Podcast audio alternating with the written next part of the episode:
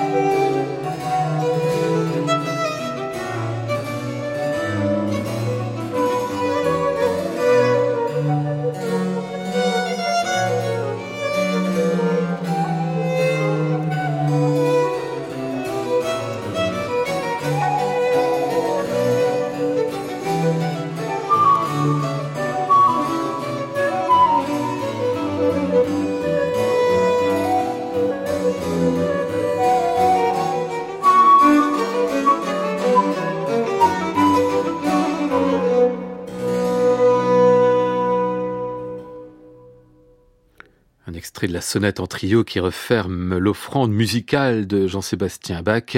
C'était en 1979, il y a pas loin d'un demi-siècle et ça a pas pris une ride. Reinhard Goebel et son Musica Antiqua Köln. Goebel avait euh, fondé cet ensemble six ans plus tôt, créant au passage qu'on a appelé une école de Cologne pour les violonistes. Il était pourtant tout jeune, 27 ans, c'est jeune en effet pour faire école. Il n'empêche qu'il imposa rapidement cette esthétique, celle qu'on vient d'entendre là, très claire, très léchée, une intonation quasi impeccable, ce qui n'était pas le cas de tout le monde dans le baroque à l'époque. Grande rigueur dans le travail préparatoire aussi, mais au moment de l'exécution, une belle liberté qui fait sa part même à l'improvisation. Pour cette offrande musicale, on avait donc bah, tout cela, plus l'esprit de troupe, façon musique de chambre, d'excellents musiciens comme Wilbert Hazelzett qu'on a entendu ici à la flûte, ou Hank Bowman qui était au clavecin. Cinq ans plus tard, tous devaient se retrouver pour enregistrer l'art de la fugue dans une même esthétique et avec une même réussite. Les deux seront d'ailleurs en un superbe coffret, comme une somme des sommes de Bach dans le domaine du contrepoint.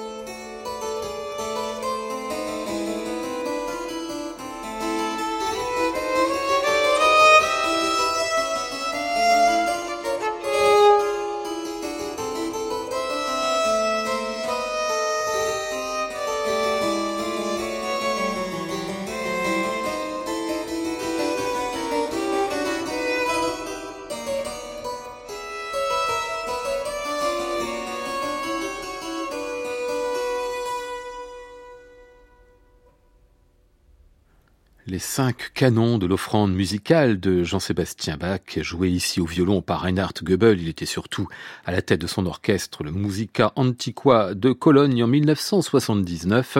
Une offrande musicale qui était aujourd'hui notre disque de légende à retrouver et podcaster sur le site de France Musique et sur l'appli Radio France.